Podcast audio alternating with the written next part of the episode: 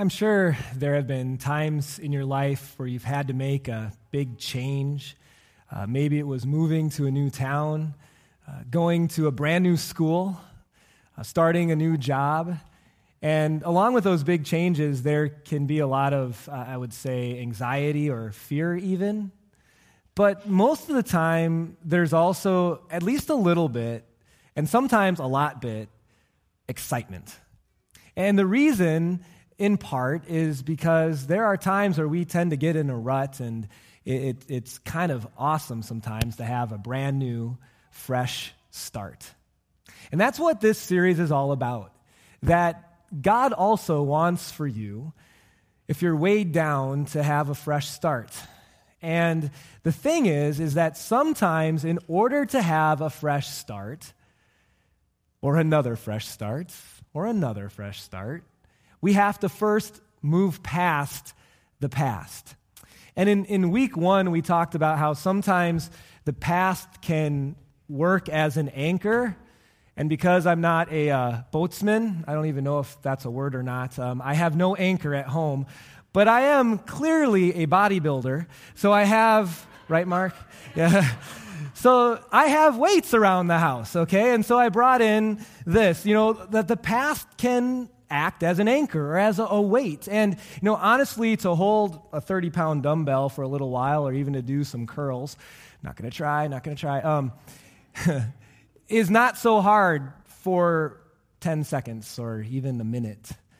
Um, but if I were asked to hold this for an hour, it would get harder. Um, if someone said, hey, here's a 30 pound dumbbell, hold it for the whole day probably could do it, but I'd probably have to lean it on my shoulder, and you know, that's a long time. But what if you had to hold it for a week?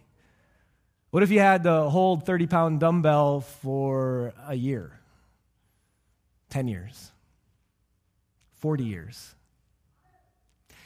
At a certain point, the constant carrying of the weight of this dumbbell, or in our case, the weight of hurt, it begins to weigh on you and you become emotionally exhausted and bitter.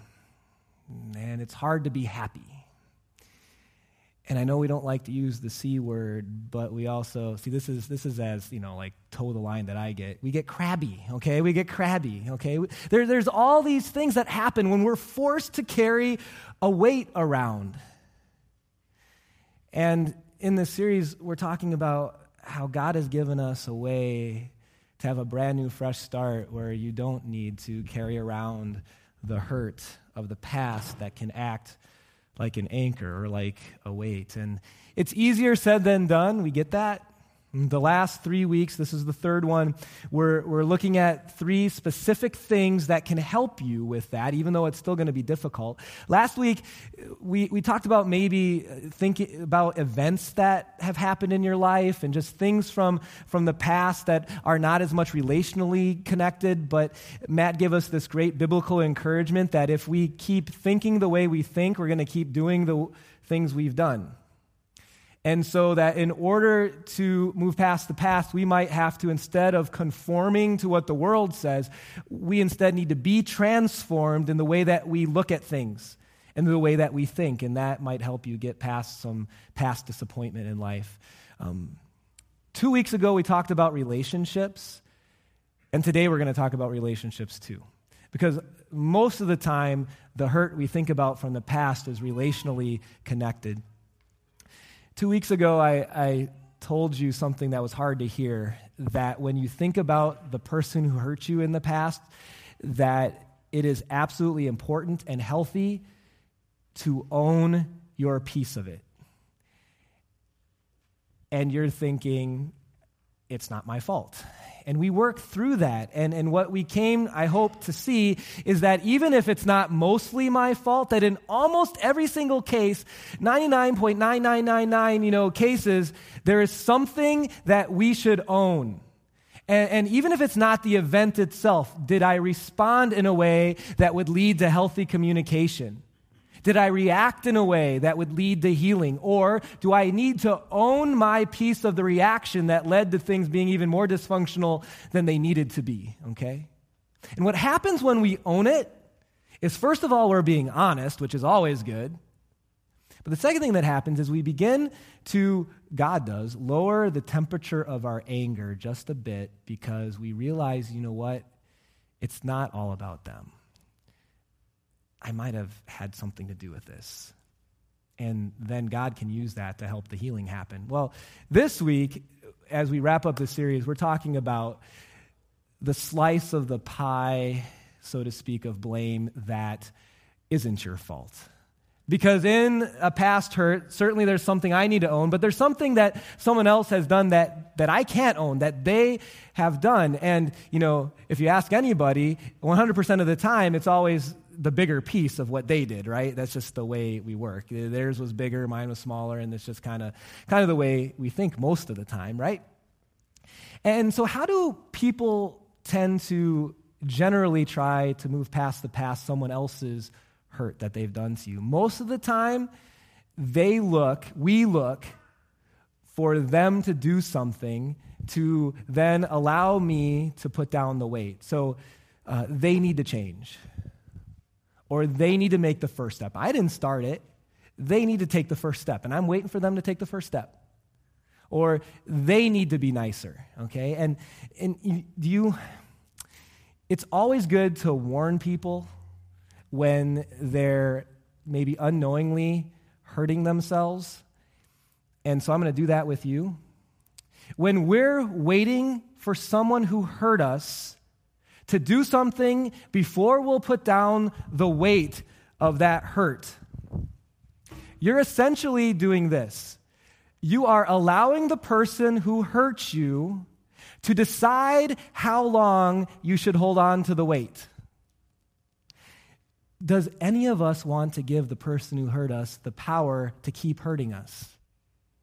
But when we're waiting on them, it's in essence, all right, person who hurt me, I'm going to keep holding this. I'm going to keep being bitter and exhausted until you tell me to put it down. In essence, when we wait for them, that's what we're doing. And I don't think any of us, not a single one of us, really want that to be the case. And the thing is, it doesn't need to be. It doesn't need to be the case. That in fact, our first fill in for today is true. That you don't need to wait to lose the weight. You don't need to wait on anybody. There's something we can do that will allow us to lose the weight of a, of a hurt from the past, relationally, relational hurt from the past. And, and that's what we're going to be, be looking at today because I, I don't think you believe me. And so I want to give you an example from Scripture of someone who did just that and show you that it's possible. it's hard, it's a process, it takes a while sometimes but it's possible. And to do that, we are going to, to look at a man in the Old Testament named Joseph. Um, this is not Joseph the, the, in the Christmas account, but this is Joseph 3,900 years ago, coat of many colors guy, if you remember, remember that part of it maybe. I need to give you a little bit of background here, backstory. I'm trying to summarize five chapters in about five minutes, but essentially, here's Joseph's life. Um, he was one of 12 brothers. He was his father's favorite son. He was spoiled more than the other sons. The other sons, especially 10 of them, did not like that, as that makes sense. We wouldn't have liked it either if our father or mother plays favorites. And so their hatred was taken out on Joseph. One day when Joseph was 17, um, their father, Jacob, sent him to go check on 10 of the brothers who were tending uh, the sheep. And uh, as they saw him on the horizon, because those 10 brothers had a, had a weight of, uh, of, of, the past that they were holding too, of hurt, um, they decided, you know what, here's what we should do. We should, we should kill Joseph. That's how we can put down the weight. Well, that wouldn't have worked, but that was the, what their plot was. One of the brothers exceptionally compassionate, said, No, let's not kill him. Let's just sell him so we can make money off him. You know, we'll get rid of him that way. You know, what a nice brother. And so they were tending flock along an Egyptian slave trade route. And so they waited for the next slave traders to come along and they sold Joseph, this 17 year old brother, into hard servanthood and slavery. Took him to Egypt, and for the next uh, 13 years or so, he was a slave. Had no choices in anything. He was told what to do, when to get up. He did a good job at it. In fact, he was a slave for one of the highest officials in Egypt, did such a great job that he was promoted to that position, only to have that official's wife frame him for adultery, something he did not do, and he was sent to prison for three years. After three years of being in prison, Pharaoh had a, a dream that no one could figure out what it would have meant, and God allowed Joseph to understand the meaning of the dream. So Joseph shared with the king um, that the dream meant that there was going to be seven years of abundance of crops in Egypt, followed by seven years of drought. And so this means that we should, in the seven years of plenty, make sure that we have gathered enough food to help us in the seven years of drought. The king was so impressed with Joseph's ability to interpret the dream and for the, the awesome work that he did with that to save many lives from you know, starvation that he promoted Joseph to the second most powerful guy in all of Egypt. So in 24 hours, Joseph went from slave to the second most powerful man, in charge of collecting crops for seven years, and then in charge of dispersing them. This drought in the seven year time frame was so severe that it started to trickle past Egypt and go into the area of Israel where Joseph's family was from.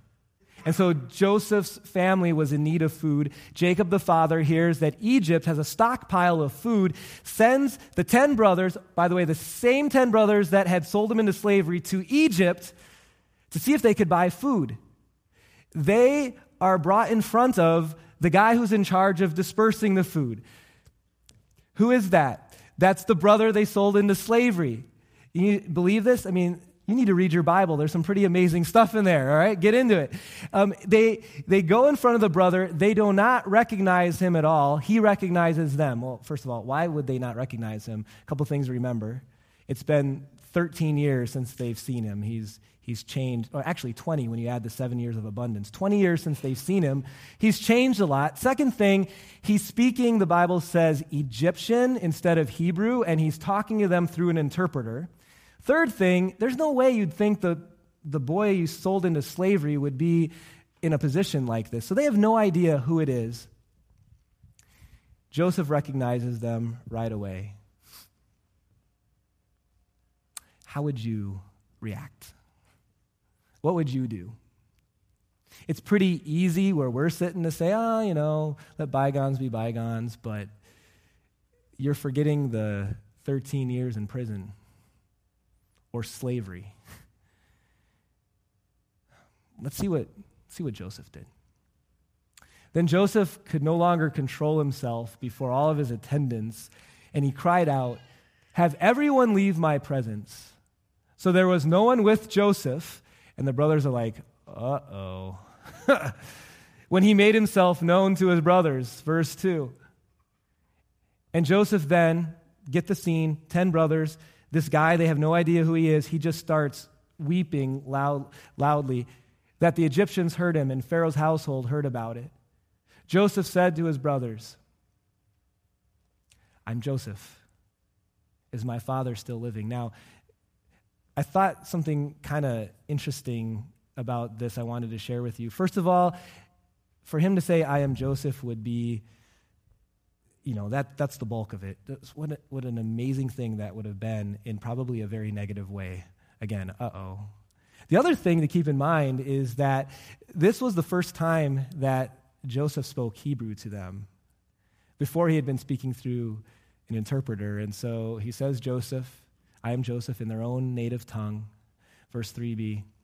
But his brothers were not able to answer him because they were terrified at his presence. I guess so. I guess so.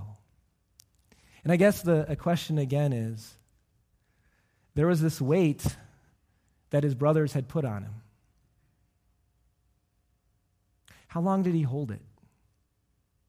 When did he put it down? Because if he had been holding it for 20 years, he'd be a pretty bitter, crabby man. First, let's see what he did. Verse 4. Then Joseph said to his brothers, Come close to me. You go first. when they had done so, he said, I'm your brother, the one you sold into Egypt. And now, do not be distressed and do not be angry with yourselves. Uh, Joseph's response is just, it blows my mind. You know, in this phrase, it's not just, don't, I'm not angry with you, but don't be angry with yourself for selling me here because it was to save lives that God sent me ahead of you. Notice as we go through here, there's going to be these becauses because God, because God, because God. For two years now, there has been famine in the land, and for the next five years, there will be no plowing and reaping, but God sent me ahead of you to preserve for you a remnant on earth. See, the Joseph's family, Jacob's family, was the line of the Savior. God's plan was to preserve that line until the Savior would come and to save your lives by a great deliverance. So then, it was not you who sent me here, but God. But God. He made me father to Pharaoh, lord of his entire household, and ruler of all Egypt. Now hurry back to my father and say to him, This is what your son Joseph says. After you pick him up off the floor, that Joseph is still alive, because they had told their father that not that he was sold, but that he had died. God has made me Lord of all Egypt. Come down to me, don't delay. You shall live in the region of Goshen and be near me. Like, like he invited his enemies not just forgiveness, but why don't you live in my neighborhood? Like, I, it blows my mind. You, your children and grandchildren, your flocks and herds, and all that you have. This is an exceptional example of forgiveness. Probably one of the greatest that there is that Joseph could respond this way. And it leads to the second fill in that you've probably already figured out a little bit, but that the, this weight loss plan, getting rid of the weight of the past, it has to involve forgiveness. As Elsa would say, let it go. and I'm not singing, and you're not either. you got to let it go. You got, you got to forgive. Now, let me just put you in the mind and life of Joseph. When was it that he had put it down? We don't know for sure, but with how healthy his response was, I can almost guarantee you it wasn't in that moment. It was long before. As you listen to Joseph speak, you, you see the but gods, but God, but God. He had spent time in his life thinking about the hurt, I'm sure while he was a slave and in prison. And at some point, whether it was slavery, whether it was uh, in prison, or, or maybe it was not until he became the second in, in command, he came to the conclusion that I need to let this go, that I need to put down the weight. And the only way he was able to respond in such a healthy way when the people were in front of him was that he had already put the weight down long before. He had become healthy long before. His fresh start was not then. That was just his de- declaration of the fresh start. And if he had never had an opportunity to actually have his brothers in front of him, he was going to be okay because he wasn't waiting for them to show up to put down the weight. He had already put it down.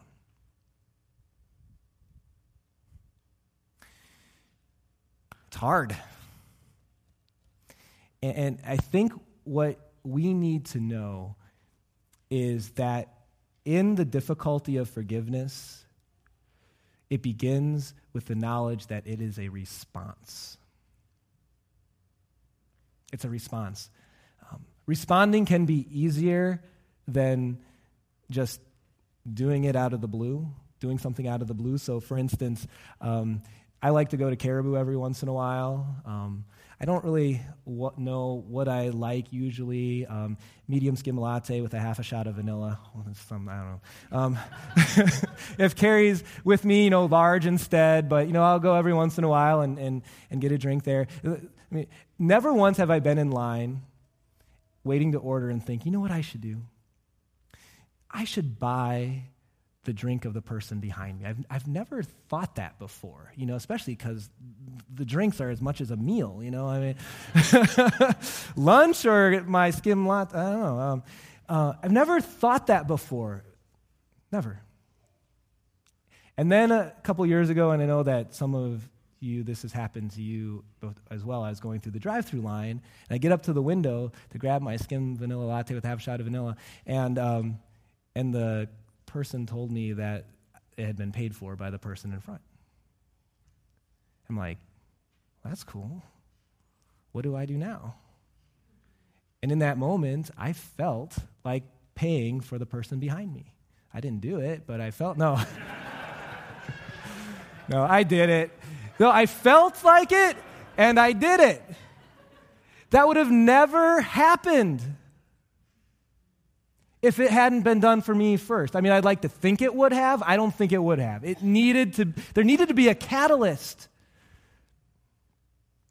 You're not asked to do anything different than what has already happened to you. But God, but God. None of you I, I know of have gone from prisoner to high government official, okay? we can't relate to that part of Joseph's story. But if you really boil it down, what Joseph is saying is, You did this to me, but God loves me. You did this to me, but God has given me a deep kind of love. Is that any different than how we could respond? I know this has happened, but God has loved me. I know this has happened, but God has loved me with the deepest kind of love. Because at one time, it could be said that I would have stood in front of not Joseph, but of God and his response to me with all the junk and sin and garbage and inability to forgive or get over it. He said, It's all forgiven. Your coffee's paid for, your sins taken away just as you've forgiven. I know you're not perfect like me, God is saying to you. Like, I know you struggle. Like, I, I but you got to try. I've loved you that much. And our next fill in, hopefully in a way that's memorable forgiven people forgive people. It's really hard for, for people that don't realize they're forgiven to forgive maybe the, the place you need to start is to think about how much has been done for you already. And to realize that forgiven people then will respond by forgiving people. I was talking to a friend of mine here at church that I know has had really a lot of difficulty in forgiving something that happened in her past. And eh, I kind of called her this week just to kind of help me get a feel for what she goes through because I know she's trying. And in summary of that conversation, because I realized there's so much complexity to forgiveness and, and also probably some misunderstandings, um, there's, there's three quick bullet points. We're going to hit them really quick that I just want to share with you because you might be at a point right now where you're like, I know I need to do that, but I can't. Or I know I need to do that, have I? Here's three things to think about. First of all, forgiveness doesn't mean that everything is the same as it used to be.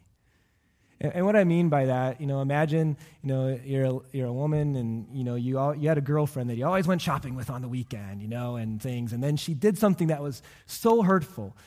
You can forgive and yet not necessarily want to always go shopping with her on the weekend, okay? Like, and, and you can think of all your own examples. Not everything is the same as it used to be necessarily. It doesn't have to be. It, it could be. It doesn't have to be.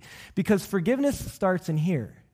The best indicator of forgiveness and where you're at is how do you feel about that person when his or her name comes up? And if it's like there's this bunch of angst in your heart, you got room to grow. If there's the memory of the hurt, but then there's this peace about it, you're probably there. Um, if you've prayed about them but not for them, probably not there yet. If you're at peace enough to be able to pray for them and even be happy about their successes or joys, you're, you're there. Even if you can't go shopping with them on the weekend, because forgiveness isn't here. Second thing, forgiveness isn't forgetting. I mean, that would be the case if we were computers and you could just pick files to delete. but we're not that way and there's memory that we have. And the other thing is, we're struggling with the sinful nature, which continually encourages us to do things we don't want to do. And so there's there's a time for all of us, maybe, where we're at a point of healthy forgiveness, and then something happens. It's like we took two steps backwards, and we're kind of in a spot that we, we, we thought we were over it. And that happens, okay? That happens. It doesn't mean you're not healthy, it means you struggle, like I do. But I think a better indicator is when you look back five years or 10 years, are you in a better place than you were? Because it might be two steps forward and three steps back and five steps forward and one step back, but over time, you're moving forward, you're getting healthier. And the last thing forgiveness includes a, forgiveness includes a decision. Some of you are waiting too long and you're waiting for the right time and the right thing and the right situation. Like, I'm just going to be honest with you. Some of it is just deciding today that I am going to forgive. It's, and, and you need to buck up and do it because God has asked you to do it. And is it easy? No. We've talked about that. But think about the alternative. Let's just carry the 30 pound dumbbell longer. Just make steps. Maybe it is to pray for that person for the very first time. Maybe it's a phone call. Maybe it's a card. If that person has died, maybe you just need to give a lot of that to God. That's a whole nother sermon. just need to give it to God, give it to God, give it to God. But maybe today is the day where you're just going to make a decision. I'm done carrying the weight. I'm taking steps. Very first week, I said a fresh start is possible for everybody. I believe it because God said it. Is it always easy? No. Is it a process? Yes. Can you do it? No. With God's help? Yes. Sometimes steps, sometimes leaps. But with Jesus Christ, I don't back down from what I said. It is possible. And I'm going to be keeping you in my prayers as a congregation in that. And why don't we close this series with a prayer? Dear Heavenly Father, if there's only one thing that people take home today, may it be your love.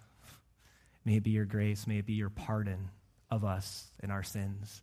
If there's two things to take away, I would have it be may we respond to that grace by sharing it with others.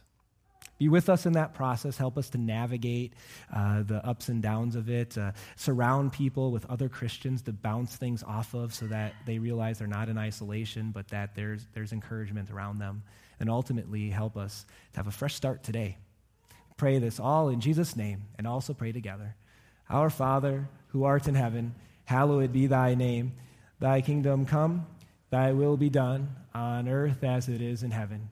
Give us this day our daily bread, and forgive us our trespasses, as we forgive those who trespass against us. And lead us not into temptation, but deliver us from evil. For thine is the kingdom, and the power, and the glory, forever and ever. Amen.